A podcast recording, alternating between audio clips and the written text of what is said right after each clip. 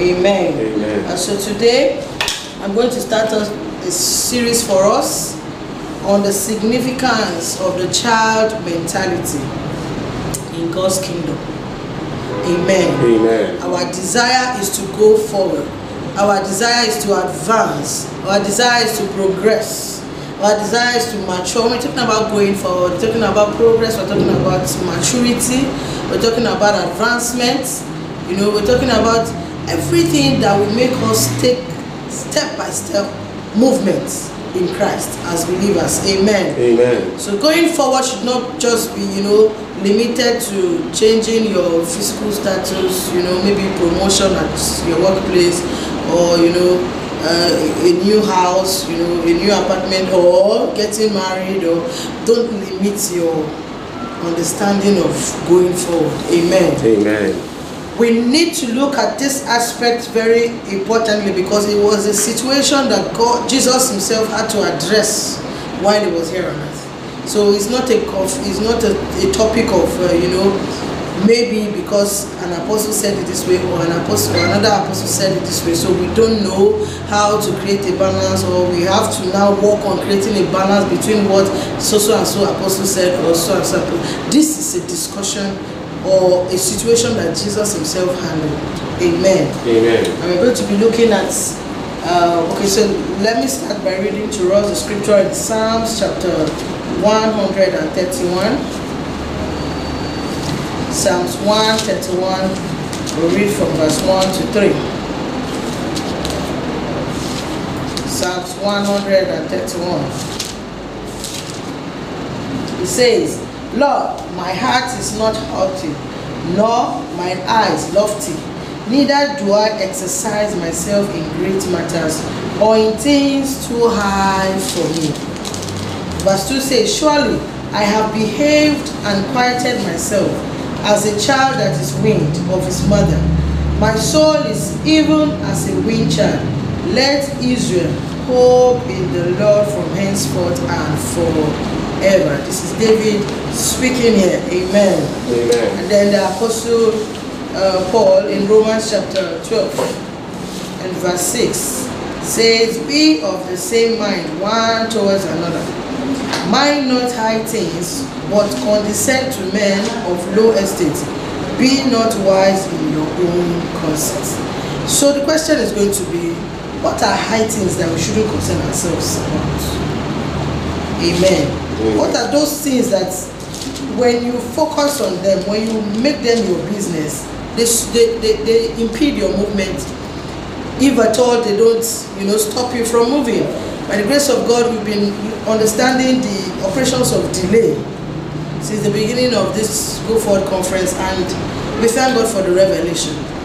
There are things that we do, you know, that causes delay in the life of a believer, which is not meant to be. From what we have learned, Jesus settled the matter of delay for us on the cross. So as believers, we, you know, it's not shouldn't be normal to experience delay. If it's not a process you are going through, if it's a delay, then it shouldn't be for the believer. And we, I mean, yesterday's teaching was powerful. If you were not available, if you're not, you know, on ground to listen, please go to the Grace Life podcast, Grace Life Coming podcast to listen to the teaching of, you know, in fact, just start from day one, day two, day three, and you know, take them together so for deeper and better understanding. There is what we can do as believers to take back, you know, or as we said, imputes delay into our lives, which is not meant to be. Amen. Amen. So what does it mean to to you know to to concern yourself with high matters? You know, in a, in a, in a, in a, in a simpler definition or in a little way, it could mean that you you see yourself as too high, too wise, right?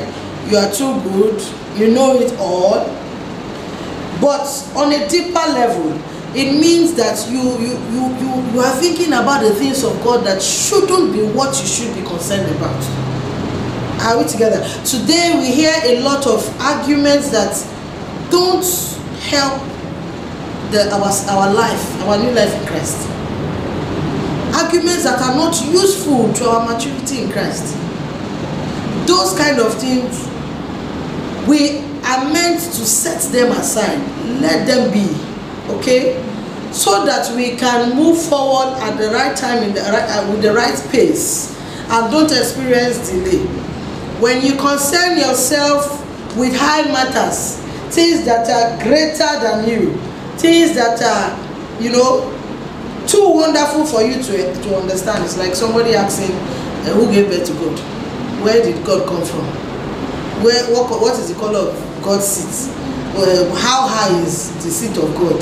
You know all those on on questions that are not or you want to know how god is able to straighten a bent bone you know you want to really analyze how the miracle took place you are concerning yourself with great matters and those kind of matters bring delay to the believer. Amen, Amen. and so we are going to consider a, a situation where the disciples of jesus were were almost imputing delay into their system.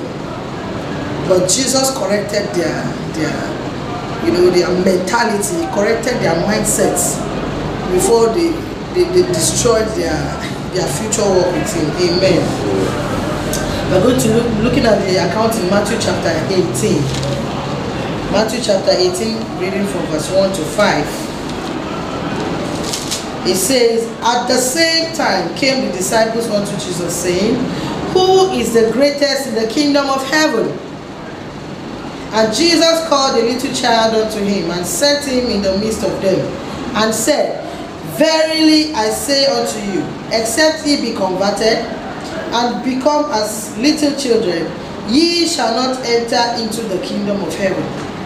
Whosoever therefore shall humble himself as this little child, the same is greatest in the kingdom of heaven. And whoso shall receive one such little child in my name, receiveth me. Praise the Lord. Hallelujah. So we're going to be looking at the significance of being a little child in the kingdom of heaven.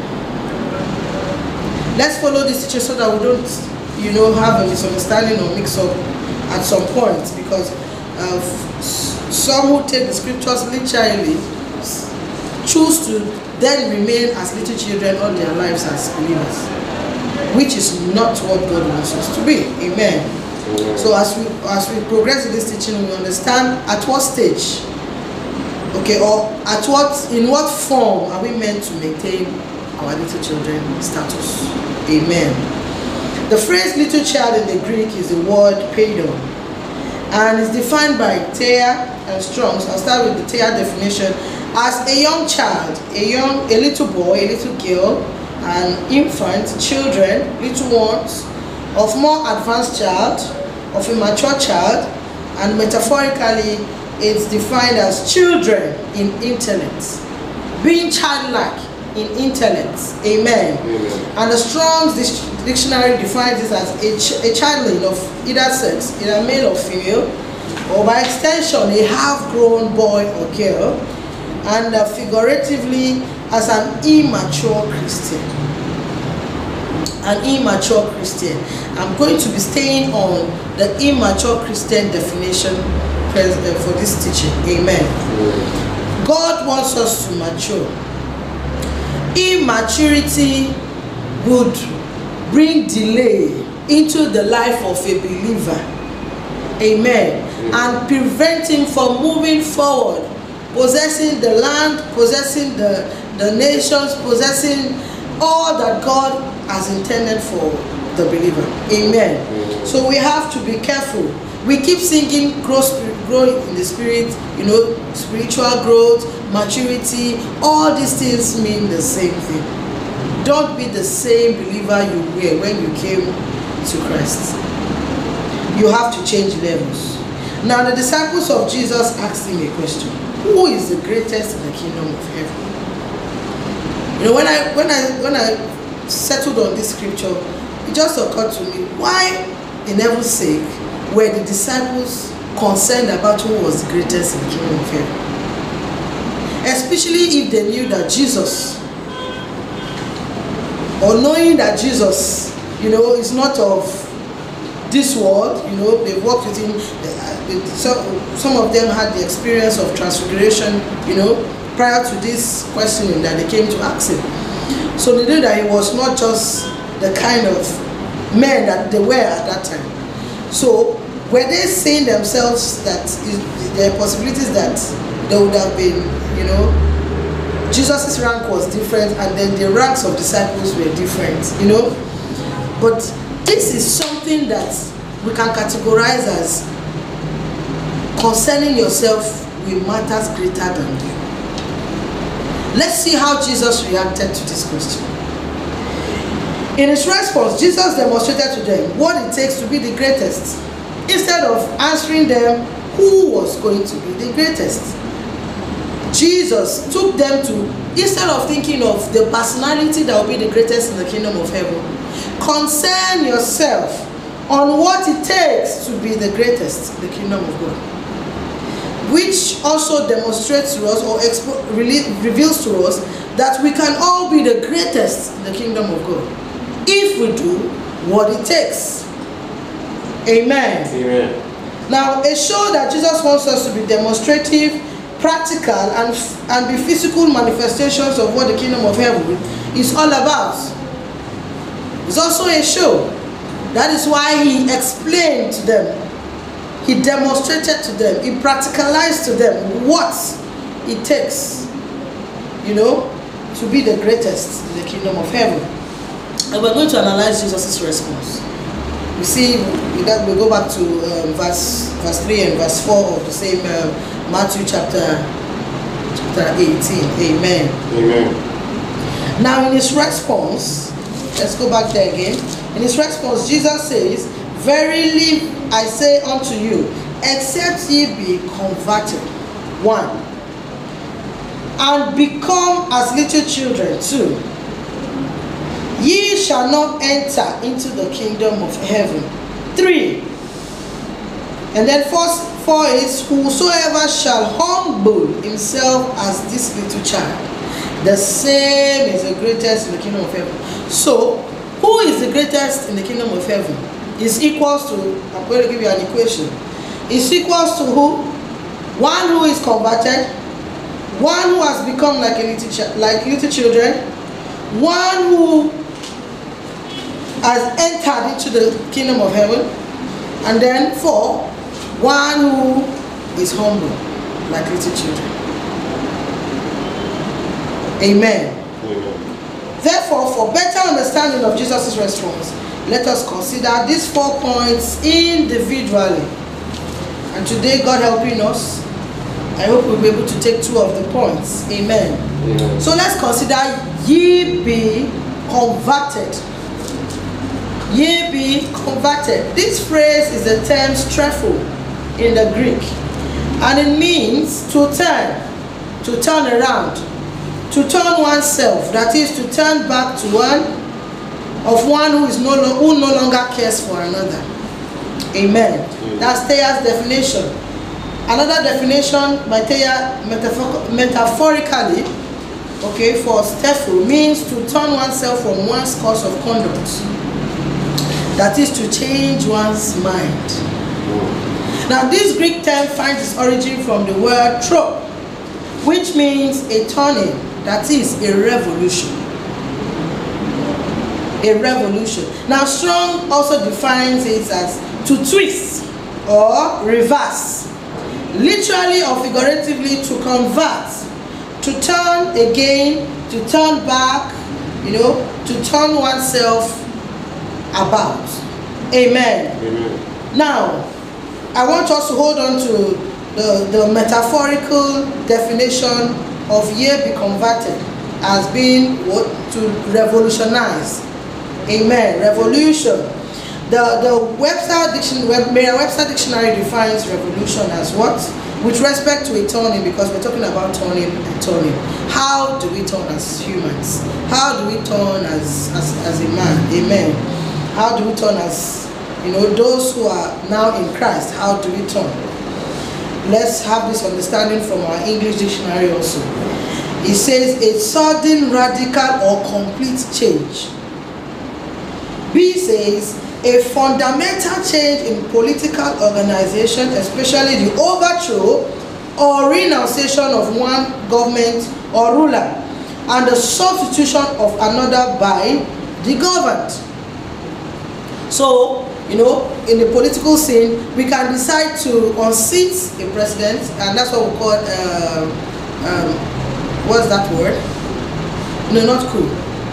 Uh, they can decide to impeach, yes. So they can decide to impeach a sitting president, right? If the government feel that we don't like this government for some reasons. If they're able to bring out their reasons before the bodies in, in charge of impeachment and they scale through, then they can remove that, that person who is governing at the point. Amen. At that moment, they are no more satisfied. Now, also, to, to, to, to experience revolution means an activity or movement designed to effect fundamental changes in the socio-economic situation of a person or a society or a group of people. Amen. A fundamental change in the way of thinking about or visualizing something. In other words, we call it a change of paradigm. Amen. And then uh, a changeover in use or preference, especially in technology.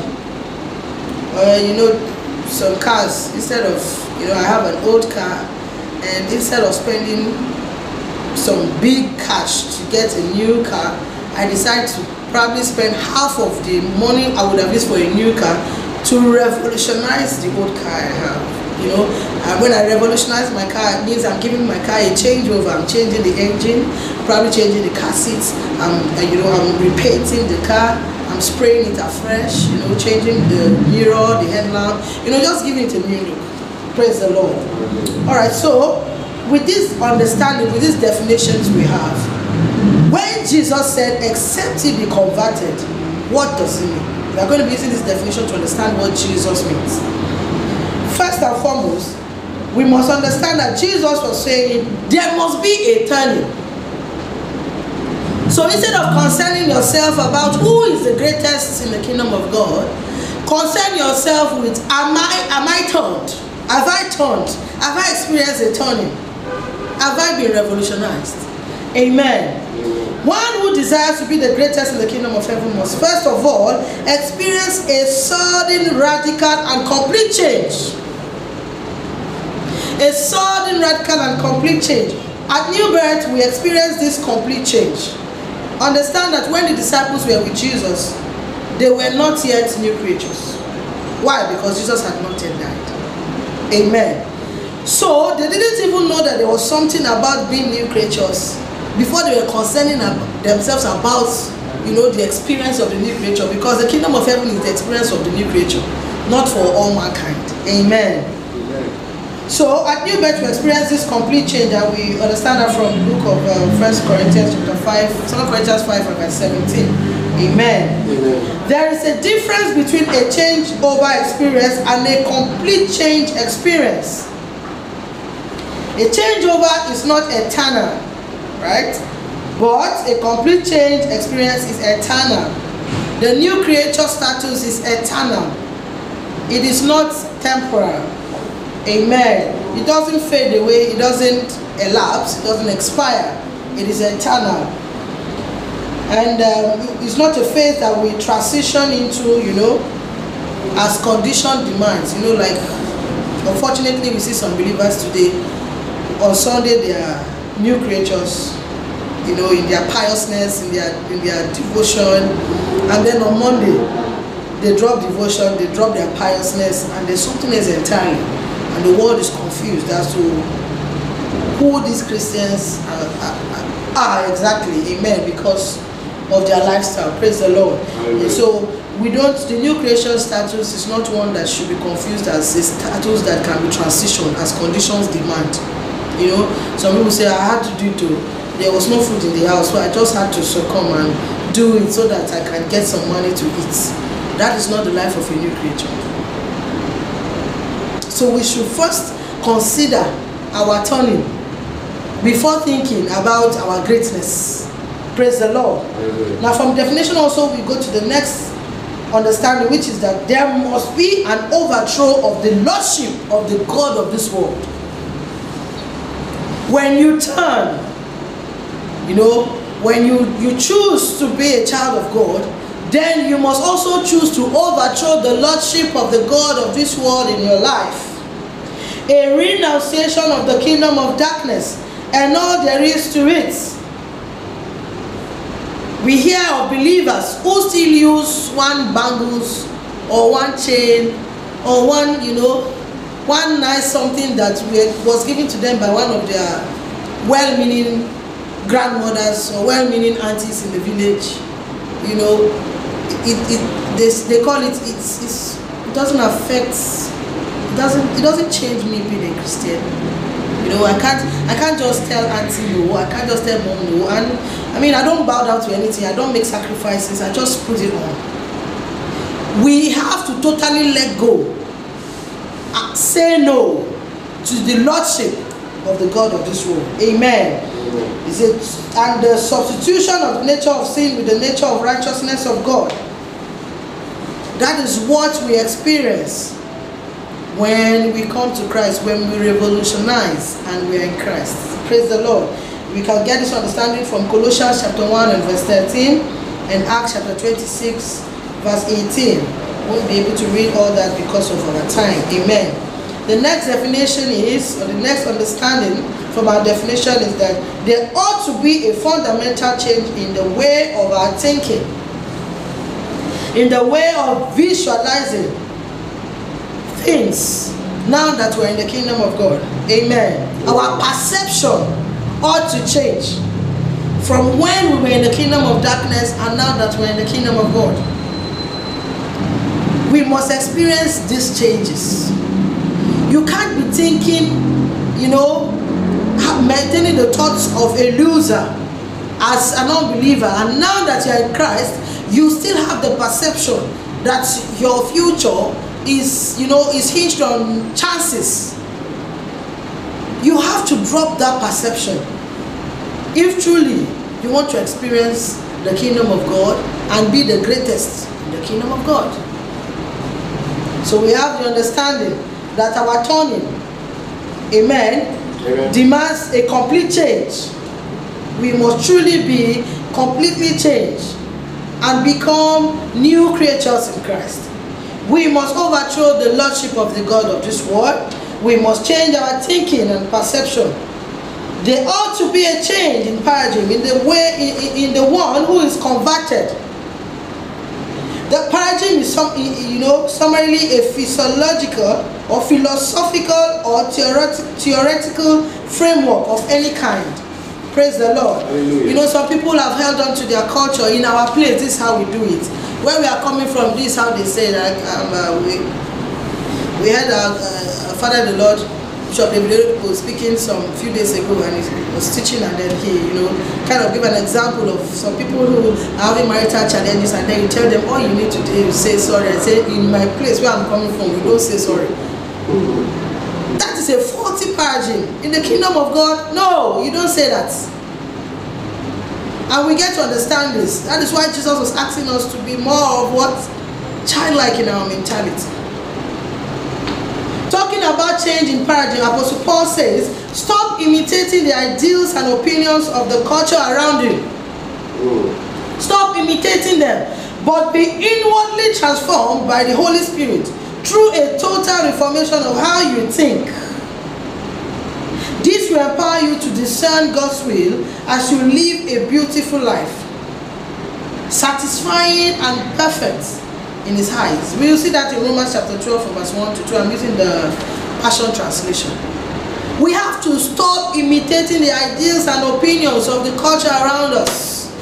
In the family of God, in the kingdom of God, it's a totally new culture. You don't bring in your culture. You don't continue your culture you have to pick up the culture in the family of God.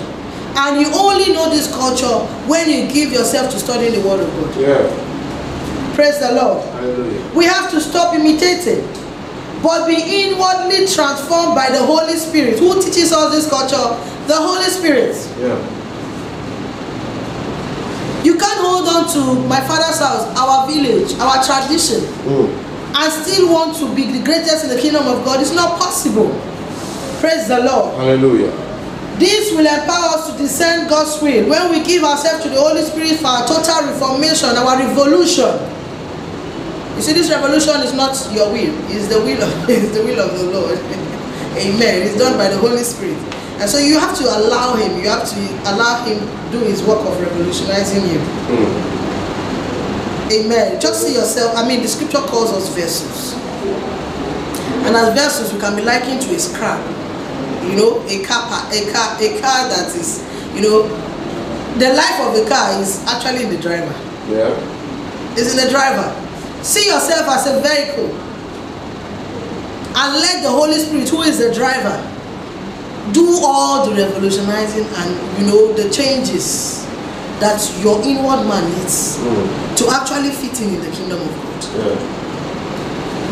All these things are missing in the lives of those believers, you know, in quotes, who are confusing the world as to who they really say they are. You can't be in the kingdom of God and the Holy Spirit is not transforming you in any way. In the kingdom of God, the, our movement, our forward movement, our advancement is step by step. It's not sudden. As such, our transformation is also step by step. You don't remain the same believer you were one month since you came to Christ. Something must have transformed in you. Yeah. If you are not transformed in one month, I'm not talking about one year, one month, because I think the years we are giving ourselves is actually causing more delays Yeah. in our transformation. We should be able to assess ourselves on a daily basis, on a monthly basis. Am I getting better? The way I'm handling issues, am I getting better? Am I still getting angry the way I used to get angry? Mm. Am I still, you know, using vulgar words the way I was, you know, it was flowing in my lips Mm. on my lips Mhm. before I came to Christ? You need to, you need to assess yourself and let the Holy Spirit allow Him to do the transformation work in you. Amen. Amen. And then, and then uh, another definition, another understanding we drew from the, that definition is that there must be a fundamental change in our socio-economic situation. Most times, following Jesus with the desire to spend eternity with Him demands change in our social and economic life. What are we saying? Being converted means that you have chosen to experience a turning that changes your circle, having Jesus as your chief friend. Your socio-economic, social, talking about your social life, right? It must change. It must change. The friends you had before you came to Christ, especially if they are unbelievers, if they don't change, one month into you being in Christ, two months into you being in Christ, three months into you being in Christ, then you, you are deceiving yourself. Yeah. You are deceiving yourself. Your social status is meant to change. Your circle of friends are meant to change. They are meant to change. And you know, it's comfortable. It's, it's a good foundation if you start changing your circle of friends and you make Jesus your first friend, not even the, another believer. Mm. You know, make Jesus your first friend. Want to know more of Him. So you are more engrossed in knowing more of Him through His Word. Not trying to hear from the believer, okay, this Jesus I just accepted. And tell me, tell me how He operates. Tell me what He says. Mm. Eh, eh, tell me this uh, more about Jesus. No! Get into His Word. Yeah. Make Him your chief friend. Yeah.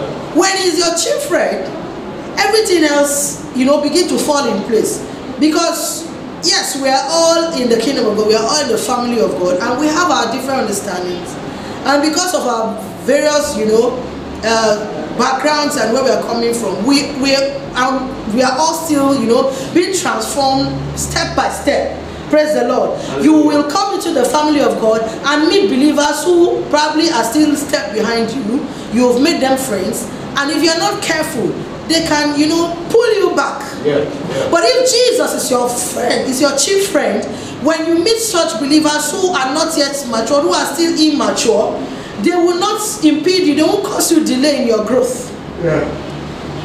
Once you begin to see some some display in them, some manifestations in them that you know through your friendship with Christ Jesus that they are not meant to be in the family of God, you will be in a position to correct them. Yeah. You know, it's not a matter of how many months you've been in Christ. Actually, a, a matter of how much you have availed yourself to Christ, Yeah. how much you have availed yourself to the Holy Spirit Mhm. to transform you. Yeah. So if someone says, "Oh, you shut up," you are just one month in Christ, and you're trying to tell me what is in the scriptures, you let him be. And uh, as as a brethren, just just pray, Pray. just pray for that brother. There's no need for argument. There's no need for fighting or you know exchanging words or trying to explain. You know, we've wasted our time so much in the kingdom of God or in the in the church. You know, trying to argue the word of God. Those things don't matter Yeah. When you see somebody who is immature in his in his in his you know conversation immature in his in his attitude what you do is just let's pray for the holy spirit to open his eyes you know? Don't condemn him or try to explain. Especially if that believer is being manipulated there is nothing you can do with words. Yeah. and that is why i will always say pray. Pray for fellow believers. Just pray Mm. if you have not prayed don't talk Yeah. If you have not prayed, don't try to argue, don't try to make them understand. Mm-hmm. Because it's not going to be you doing it. Yeah. It has to be the Holy Spirit transforming them. Praise the Lord. Hallelujah. So we make Jesus our chief friend. Your chief friend because you have chosen to do whatsoever he commands you to do. Yeah. John 15 and verse 14. I want to read that. John 15 and verse 14. John 15 and verse 14 says, Ye are my friends, if ye do whatsoever I command you. Ye are my friends, if ye do whatsoever I command you. Praise the Lord. It also means that you have chosen never to have friendship of the world, okay, or things of this world. James 4, verse 4 to 6. We can read that on our own. Amen. The company you keep also will change as you remain a friend of the Lord Jesus Christ. And depending on how you obey His word, you know, it will reflect in the company you keep. You can't be an obedient, you know, loyal follower of the Lord Jesus Christ and have alcoholics, you know, loose and careless persons around you as friends. Yeah. Friends that can still tell you it's, it's I mean it's it's nothing. Let's just go to the bar. All we are going there is to have a nice meal. Mm. Can't we have a nice meal in my house? Can't we have a nice meal in your house? Or an eatery that is not a bar or a, a you know a sports like some people call it bar, sport, pub, casinos. Must it be those areas? Do you understand? Yeah. You have to change your circle. They can't remain the same. Mm. They can't remain the same. I'm going to give you these scriptures for your study. First Thessalonians 3 and verse 14. First Thessalonians 3 and verse 14. First Corinthians 5 verse 9 and 11. Acts 10 verse 28. Luke 6 verse 22. Psalms 106, 17 to 18. Please read those scriptures for you know deeper understanding of how your social status, your social circle has to change, you know, for you to be the greatest in the kingdom of God. In the area of our economy, okay, in the area of economic changes, when we get converted, we accept the change to be profitable in the kingdom of God Mm. Mm. by increasing in value via godliness. Your value increases in the kingdom of God. You want to be the greatest? Then you must seek to increase in value. And this is only done through godliness. Godliness. Amen. Living for God more completely. Ye must be converted means you must be living for God more completely. It's progressive. Progressive. Once someone said, Oh, Pastor, is it possible to wake up in the morning and don't feel like coming to church?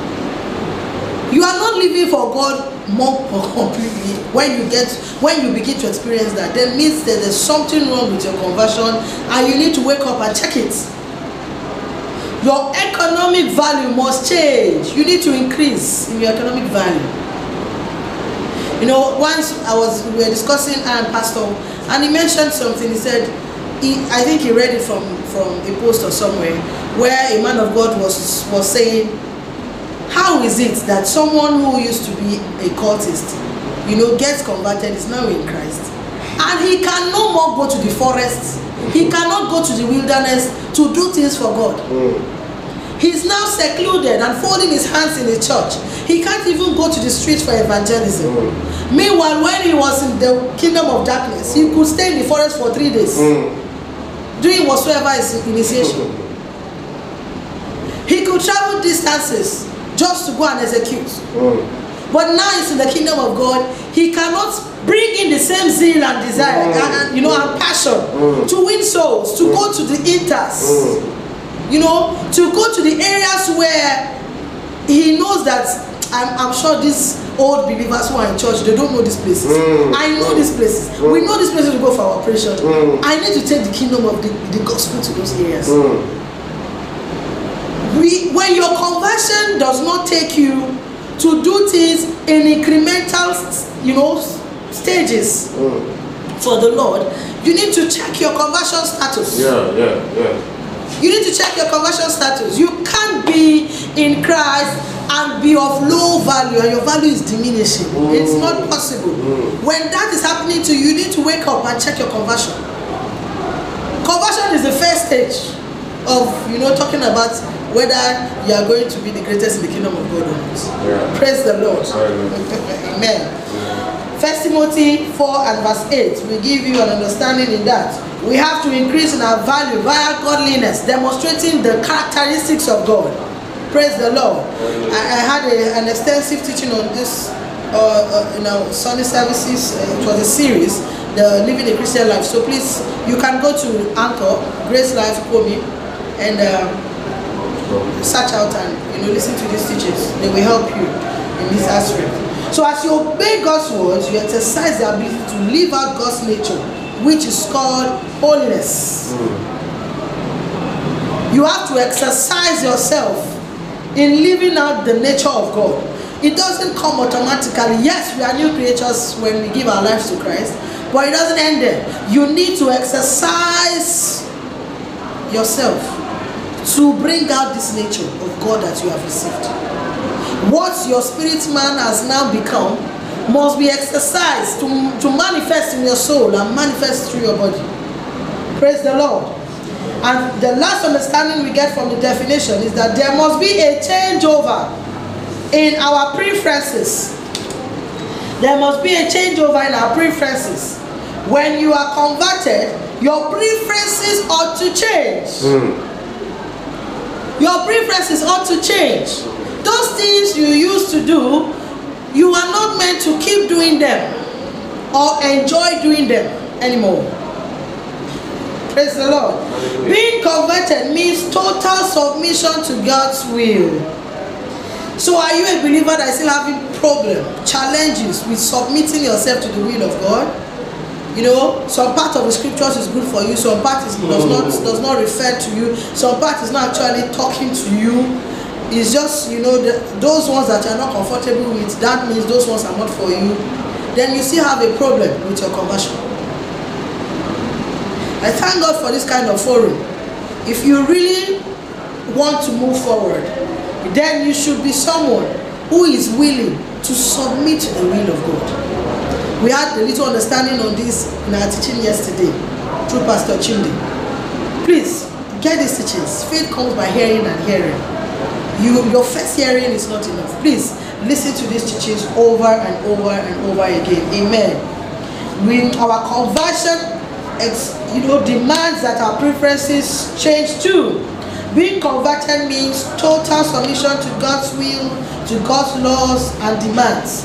A point of doing as commanded, not as convenient. Mm. Obeying all, not some. Mm. Obeying all, not some. Whatsoever the word of God says, get the understanding and begin to do it.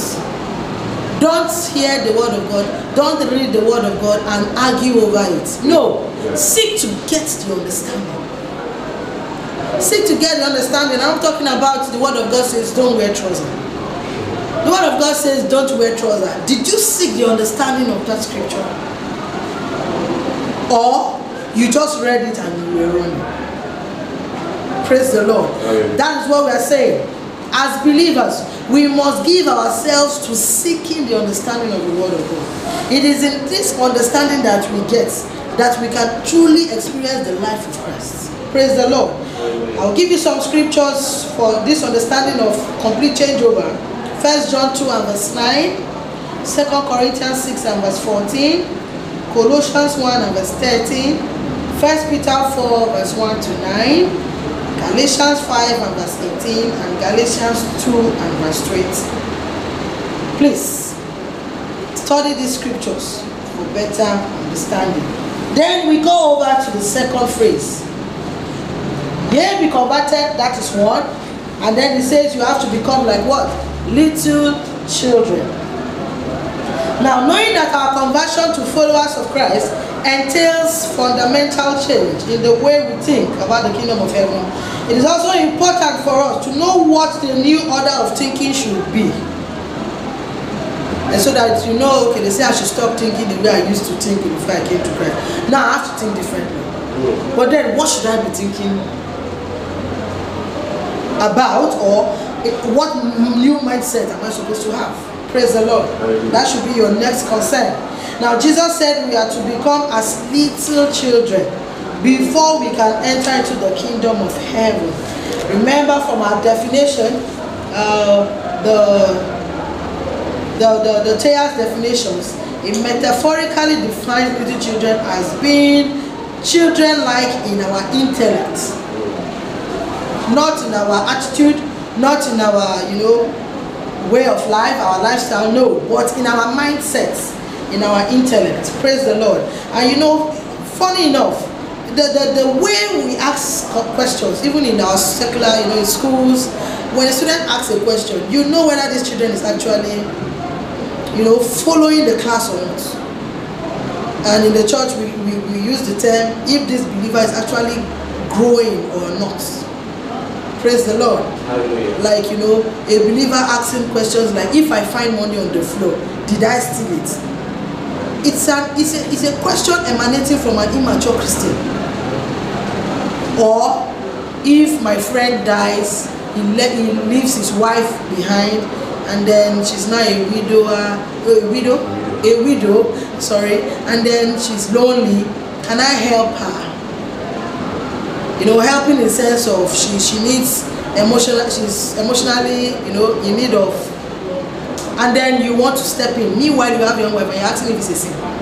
All those questions are immature questions, and it reveals one's level of maturity in Christ. Praise the Lord.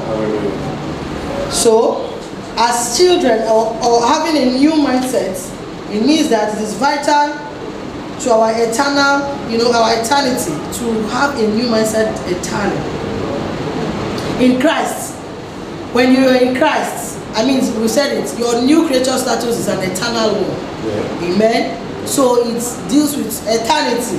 Amen. And this mindset you're going to be having is one that will help you for eternity. Yeah. Praise the Lord. So at this time, the disciples and all who followed Jesus did not know about the new birth, like I said, and what it entails. But it is now revealed to us. So we now know it. As such, we are not supposed to be asking those kind of questions that they were asking. Everyone who is adopted in the family of God is adopted in the nature of God, having the status of sons, but receiving, you know, received into the kingdom of God as a babe. I'll ask you to refer back to uh, the teachings by Pastor Chindi, Understanding the Finished Work of Christ. We have them on the podcast station, please.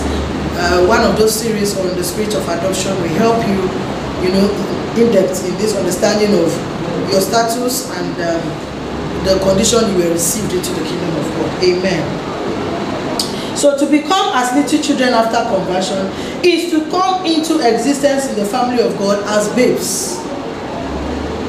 It is not about if you were 70 year old before you gave your life to Christ. And so if you came to Christ as a 70 year old man, that means you are matured in Christ. No. You were still received in as a babe.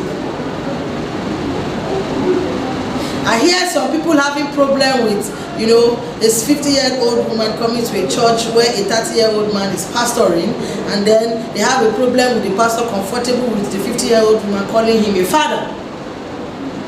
There's actually no problem. Okay? Because I'm going to make us understand something that I drew from the scripture in First John chapter 2 and verse 13 to us the maturity stages, okay, that we also that also exists in the family of God. One is the little children, the other is young men or youths, and then the last one is uh, I call it parenthood. Okay? The scripture first John 2 and verse 13. Let's, let's quickly read. First John 2 and verse 13 says, I write to you, fathers. Okay, let me write, let me read from verse 12. He says, I write to you, little children. Okay, this is the first level. Because your sins are forgiven you for your name, for his namesake. Excuse me. I write unto you, fathers, because you have known him that is from the beginning. And I write unto you, young men, because you have overcome the wicked one. I write unto you, little children, again, because you have known the Father. Praise the Lord. So, from this understanding, we know that there's a status for little children. Then we have status for young men, that's adults or, or yeah, young adults, okay, or youths, okay. And then we have status for parenthood, which could be a male or a female, okay. So for the youths or little children from the, the from the scripture, we realize that is coming into Christ uh, you know, afresh, receiving the Lordship of the Lord Jesus Christ, accepting Him as your Lord and personal Savior, asking Him to forgive your sins. Amen. Now you know the Father. Praise the Lord.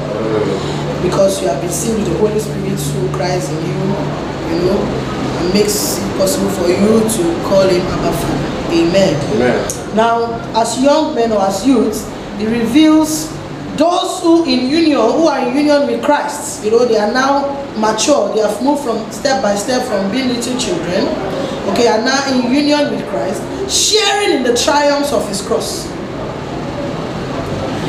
and his resurrection so it, it, these are for believers who have come up to the understanding of you know the cross experience and the resurrection of christ jesus.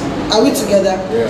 the word of our testimony and the blood of the lamb are not loving their own lives. You get more understanding from revelation chapter 12 and verse 10 meaning th- these young adults these youths are those ones that are ready to be you know to be spent for the lord jesus christ. Mm, mm. So you want to know if you are a young adult in christ are you ready to be spent for the lord jesus christ Mm. are you are you ready to lose Mm. like bishop dag wrote a book losing and um, Suffering. suffering, losing, and, and dying. Are you ready to suffer? Are you ready? Are you ready to lose? Are you ready to die for this gospel? Mm, Then you know that you have gotten to the level of young men. mm. Praise the Lord. And then we get to the level of parenthood. These are fathers and mothers, not necessarily old, okay, but those who reproduce and raise children. Mm, So I will use the word disciples. mm. those who have a relationship with the father who has existed from the beginning i mean if they tell you that i heard from god yes they have actually heard from the father Yeah. These are disciples Mm, they they, they, they have you know by reason of exercise by reason of experience by reason of you know relationship and fellowship they have you know like like abraham enjoyed it they they can they they know without mistaking that this is the father speaking mm. and peradventure the person is 30 years old is a father Mm. if she is 28 years old she's a mother to the 50 years old person Yeah. So please let's stop being emotional. let's stop being sentimental and receive the word of God the way it's been delivered to us. Yeah. Praise the Lord. Hallelujah. And so, let's go back. Little children are little children because they have just come into the family of God. It doesn't matter their physical age. Amen. Amen. Now, children are known to be forgiving. Physically, you know, I have children, so I understand. Children are not to be forgiven. Sometimes it, it appears as they've done wrong. You have scolded them, you disciplined them, and then they're trying to tell you, Mommy, I wasn't doing it, or I didn't do it. But you were so quick in your discipline that you have executed your discipline, and then you you discover that, oh, I was wrong. You know, you tell them to forgive you. But before you know it, even before you asking them for forgiveness, they've actually forgiven you. Are we together? Children are easily forgiven. They forgive the wrongs people do to them. Are we together? Yeah. They they just forgive.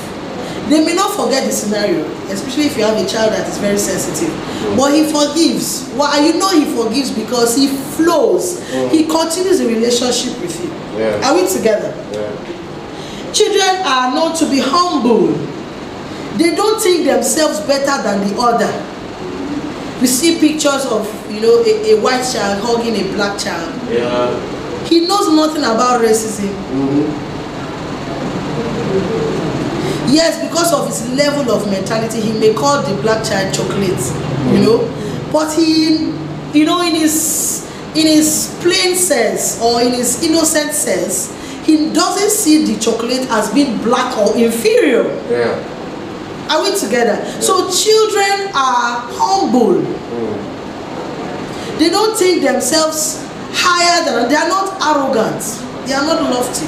When you come across children to, children who are arrogant, who are lofty, check their environment. Yeah. They have been polluted. Yeah. Children are meant to be innocent. Are we together? Yeah. And then the third characteristics of little children is trusting.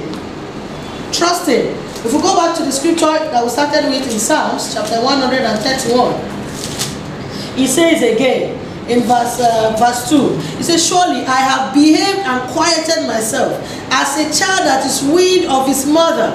My soul is even as a weaned child. And verse 3 says let israel hope in the lord. If you don't see yourself as a child you cannot trust in him. You you, you think yourself you know higher than others Mm. or better than others. It is a what mentality to be a believer in the church amongst the fold amongst other brethren and see yourself as something higher than others because in your own sense you have some level of revelation. You call it rhema you know and you count yourself higher than others. Or you think because of your service that is the reason why you are your economic status is better than others. Children don't do that. Yeah. i mean my daughter told me this morning mommy i want to trek to school. We, we stay like you know at minimum 40 minutes 35 minutes to 40 minutes drive from home to their school. And she's saying i want to trek to school. Then i asked why do you want to trek to school? She said my classmates trek to school. Very innocent very innocent. I wish as believers i mean this this was the mindset that the first church had. Yeah. that was why they could give up what they had and share it among themselves. Mm. they gave up what they had and gave it to share it among themselves. But we have more ananias and sapphira in the church now. They bring it not because they want to actually share but they want to have some status. Okay others are doing let us also do. Mm. we're having more ananias and sapphira in the church and that is not what god intends us to be in the family of god Yeah. I told her, why are they trekking to school? And she said, my friends told me that they just love trekking. I said, my dear, it is not true. You are too innocent. This is not true. Don't- mm-hmm. but you see how what their innocence can make them do for each mm-hmm. other. Yeah. Yeah. Can we be innocent like that? This is what mm-hmm. Jesus is expecting us to do. Don't think yourself higher than another. Praise the Lord. Hallelujah. So these three characteristics forgiving, being humble, and trusting should be the characteristics of children in the family of God. Yeah. And do you know what? It will shock you to know that it doesn't matter how you become a young man. It doesn't matter how you grow up to be to attain the status of parenthood in the family of God. Your children's status is very, very much fundamental. Yeah. Yeah. Because if you don't maintain it, if you cannot trust God anymore, if you cannot be humble again, if you cannot be forgiving anymore, you lose those status. Unfortunately. Amen. Yeah. So you don't lose that, you don't grow out of it, you know, in course. You don't grow out of the little children mindsets. You must maintain it. Praise the Lord. So two words and terms are used in the Greek for the fair, for the phrase little children. And they are paidion and technion. When you go to the New New New uh, Testament, these are the two words that will be used, you know, interchangeably for or at different times for little children.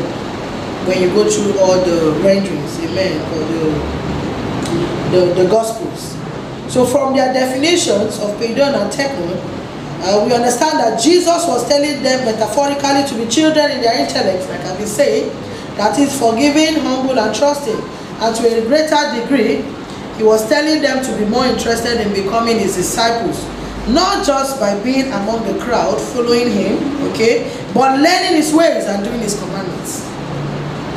Jesus wanted them to know that the focus ought to be upon becoming as Christ rather than seeking greatness amongst themselves. Unfortunately, even though Jesus has told us and revealed it to us, in the church we are still seeking greatness among ourselves. Who is the greatest preacher? Who is the best teacher? Who is senior? Who is the father of fathers? Who is the biggest of biggest? Who is the prophet of prophets? Who is the this of that? Oh God. Jesus is asking us to focus on Him and be more like Him and not wanting to be the greatest amongst ourselves. The scripture tells us that we are what? Heirs of God, joint heirs with Christ. Just imagine joint heirs, you know, having clash on inheritance. Does it make sense? Does it make sense? I mean, we are joint heirs. It's not that okay by virtue of first son, second son, third son. and I mean, thank God that the kingdom of God is not in rankings or in mm-hmm. levels. Then some of us will not even have a place in the mm-hmm. inheritance. Mhm, mhm. But we are belong to a family where we are all joint heirs. So it doesn't matter if you are tall or short, we are joint heirs. Mm-hmm. It doesn't matter if you're a billionaire or a millionaire, we are joint heirs. It doesn't matter if you're a mega pastor or a mini pastor, we are joint heirs. Yeah. We are joint heirs. Who is the greatest? I'm not going to struggle that with you. Yeah. I'm, I'm just fine that you are a joint heir with me in Christ. Yeah. Praise the Lord. If you want to break your head and concern yourself with great matters, your choice. you see, Pastor said something during the teaching, I think two days ago. He said sometimes we mistake, you know, because we are moving forward, we are not experiencing delay. Or because in court you are having some results, then you are not experiencing delay. No. when you are unforgiving, when you are not humble, you are giving room to some, you know, to sin. Because you are going against the word of God. When you are not trusting God, you are giving room to sin. Mm. And sin produces what? Delay. So it doesn't matter in court the successes you think you are recording. Yeah. It doesn't mean that you are not experiencing delay because you are falling for you know sin another definition for sin is going below the mark. Yeah. If you are not trusting like a child, if you are not forgiving like a child, if you are no longer humble like a child, you have gone below the mark. And because of that, you will experience delay. You can't be moving forward in the direction that God has for you with delay. Mm. Praise the Lord. Hallelujah. And we quickly touch the last one, which is humility. Praise the Lord. Humility, we get um, scripture in First Peter chapter 5 and verse 6 says, Therefore humble yourself under the almighty hand of God, that he may exalt you in due time. Uh, we, we used the scripture yesterday during the teaching, so I won't really go too much into the, the analysis of the scripture. Amen. It takes our conscious efforts to be humble. Yeah. It's your responsibility to be humble. And sincerely depending on our will to possess this childlike humility is almost, you know, impos- impossible. You can't depend on, I, okay, this is how, you, you know, you, you decide to analyze a child, you know. You just take, use a child as an experiment and say, okay, I think I want to be doing like this child. You know, your will can do it your will can't do this. Praise the Lord. We have to depend on God for it. Okay? So your will to be humble gives you room to come under and remain under the mighty hand. Mm. It's good to have the choice, you know, to make the choice and will to be humble. But what it takes you to is just to come under the mighty hand of God. While you allow the Holy Spirit to work your transformation to be humble. Praise the Lord. First, enabling us to embrace every self humiliating process and humbling process. You see, when you come under the mighty hand of God, there's nothing you cannot go through for Him. Yeah. There is nothing. Jesus, while He was living, says, In this world, you will have this, this, that, but He added to it persecution. Meaning that you will be insulted from oh. you. Oh. Because of me being insulted you. You know, sometimes when we look back, you know, uh, like my experience, when we moved to this mission field, we've we've gone through a lot of experiences that you know, when you look back at where you're coming from or the things we actually left behind, you will just look at the experience and say, it wouldn't have been if I was still where I was. Yeah. Are we together? Yeah. For instance, the issue of accommodation. There are times we've had to move to, you know, using just a little space as a family, you know, and even in the little space, to even get the, the, the, the fees to pay for the accommodation, at some point they were looking so challenging. Meanwhile, by the special grace of God, we are landowners and house owners. Praise the Lord. But then you are moved to a mission field and you're going through this kind of challenge. It is because of the Lord Jesus. I mean, one of the landlords told us, the way I'm looking at you, you can't pay your rent. he, he, he looked at my husband and said, "You- the way I'm looking at you, you can't pay your rent. oh." So look for how to move out. If we couldn't afford in his in his own mindset, as this missionary, this missionaries cannot pay for two, eh, just two two cube. I would call them rooms. Two cubes that we're actually squatting in. But those are the situations we will go through for the Lord Jesus when you come under the mighty hand of God. Mm. It takes humility to say, Oh, if it takes me to live in a hut for the Lord Jesus, I will. Mm. Some Christians see themselves when you live in mansions and then it's like you are going to a one bedroom. Hey, I'm going backward. But the part of the shining of the righteous, of the righteous like a shining light and shining more and more. Why will I move from a three bedroom to a one bedroom? Then you lack understanding of process. Mm. You lack understanding in this aspect.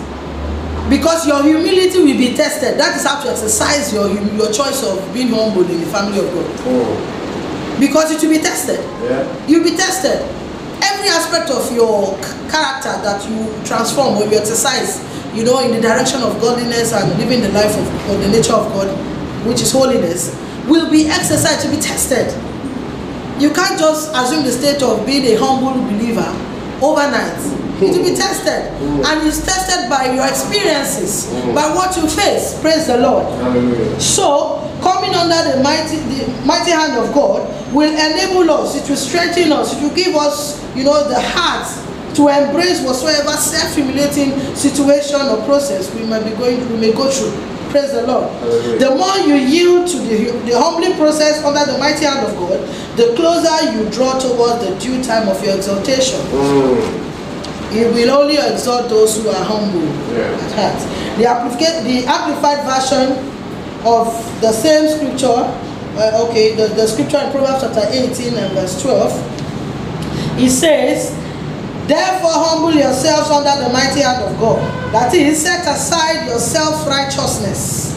Okay? Set aside self-righteous pride so that he may exalt you to a place of honor in his service so that he will exalt you to a place of honor in his service. So, in the family of God, for you to be exalted, you must place yourself under the mighty hand of God. And he does this at the appropriate time. I just love the scripture. Let me read it again for you. He says, Therefore, humble yourselves under the mighty hand of God, so that he may exalt you at the appropriate time. There is a timing for your exaltation. Mm. There is a timing when your humility has been tested and it has been tested to be true. Mm. Praise the Lord. Hallelujah. Uh, the same scripture, Proverbs chapter 15 and verse 33b says, And before honor is what? Humility. You want to be honored, you want to move from being little children to young men, then to parenthood. You must graduate in your humility. You must hold on to that humility and graduate in it. Mm. You don't leave humility behind because you are now a young man. You can now die for Christ. Then you are no longer humble. You are no longer humble. Then you have lost your your your your, your honor. Are we together? You see some pictures of some men of God who they say exists in our present day. That whilst they are walking, people have to lie on the floor and then they walk on them. I mean, it was only in Jesus' triumphant entry that actually they put clothes on the floor for him to walk Mm. or to ride on. Mm. But in every other time that Jesus was walking in the midst of people, people didn't have to, you know, to to to do all those kind of things for them to show respect to him. Are we together? Yeah. This is a show that you are losing your humility. Yeah. When you begin to do things that, you know, ride on others in the family of God, it's a show that you are losing your humility. And we are not meant to lose our humility as we graduate, as we mature in the family of God. We are meant to do what? Graduate in our humility. Mm-hmm. Praise the Lord. Amen. Other scriptures that reveals the relationship between being exalted and, uh, humility. We see that in James chapter 4 and verse 10, Proverbs 22 and verse 4, Matthew 23 and verse 12, Luke 14 11, and Luke 18 14. Again, James 4 10, Proverbs 22 and verse 4, Matthew 23 and verse 12, Luke 14 and verse 11, and then Luke 18 and verse 14. I would love to stop here today so that we don't get encumbered with too much information and too much knowledge. I want us to go back and, you know, have a, a deeper study with these scriptures I have been given and with the little I have said in this teaching. To really, you know, assess our lives if we are truly being converted. If we are really converted. Because it's one thing for you to give your life to Christ. It's another thing for you to truly be converted. And we know this from these definitions. Are your status changed? Have you given up the have you changed government? Your social circle, are they still the same? Have they changed? Your economic value in the kingdom of God, is it still the same? Or has it diminished or increased? You see, all these questions you need to ask yourself and know if truly you are converted or not. Amen. Amen. At this point, we come to the end of this teaching, and I want us to make prayers for ourselves today. Amen. And the prayer will be that the Lord should help us to truly assess ourselves. You know, the Lord should help us. We have to be true to ourselves. You have to be true to yourself. Nobody else can tell you if you do if you are doing it. You know, some people say only God knows. Leave the only God knows to God's judgment. But for you, assess yourself. Mm-hmm. Assess yourself. Retreat and ask yourself. Praise the Lord. So we're going to be asking for the Lord to give us grace to retreat and ask and assess our lives as you know children the family of God, as members of the family of God. Open your mouth and begin to pray. Father, in the name of Jesus, we ask, O Lord, that you grant us the grace to sit and retreat, assessing ourselves on our on our on our conversion status, our conversion states as children of God. In the name of Jesus, we want to move forward. We don't want to experience delay. And we are, from the understanding of the teaching, we have discovered that if our conversion is not proper, is not complete, then we continue to experience delay as believers. Lord, we don't want to experience delay. And so we ask, oh Lord, that you grant us the grace to really assess our lives, assess our status, assess our our our our our, our, our, our level as since when we came to the family of God and where we are presently. In the name of Jesus, help us, O Lord, to assess rightly and do the needful. In the name of Jesus. Mandelebo shikata. Librato sekete. Reketo batelebosh. Bareketo singala baregedosh. Berekete lebelebrendosh. Help us to be transparent. Help us to be transparent. Help us to see ourselves the way we are. Help us, O Lord, to be truthful in our assessment in the name of Jesus. And whatsoever our outcome is, help us, O Lord, to do the needful. Help us, O Lord, to do the needful. Empower us, O Lord, to do the needful in the name of Jesus. Thank you, Lord God Almighty. In the mighty name of Jesus, we have prayed. Amen. By the grace of God, this teaching continues, or this session of the Go Forward Conference continues tomorrow. It might be me, it might be another teacher, but let's hold on to what we have received today, and then the next time we come, we'll grow and build upon it. Amen. Thank you for your time with us today. We expect you tomorrow at uh, 9 a.m. GMT or 10 a.m. GMT plus one. Praise the Lord. And um, it shall be a great time again in God's presence. Thank you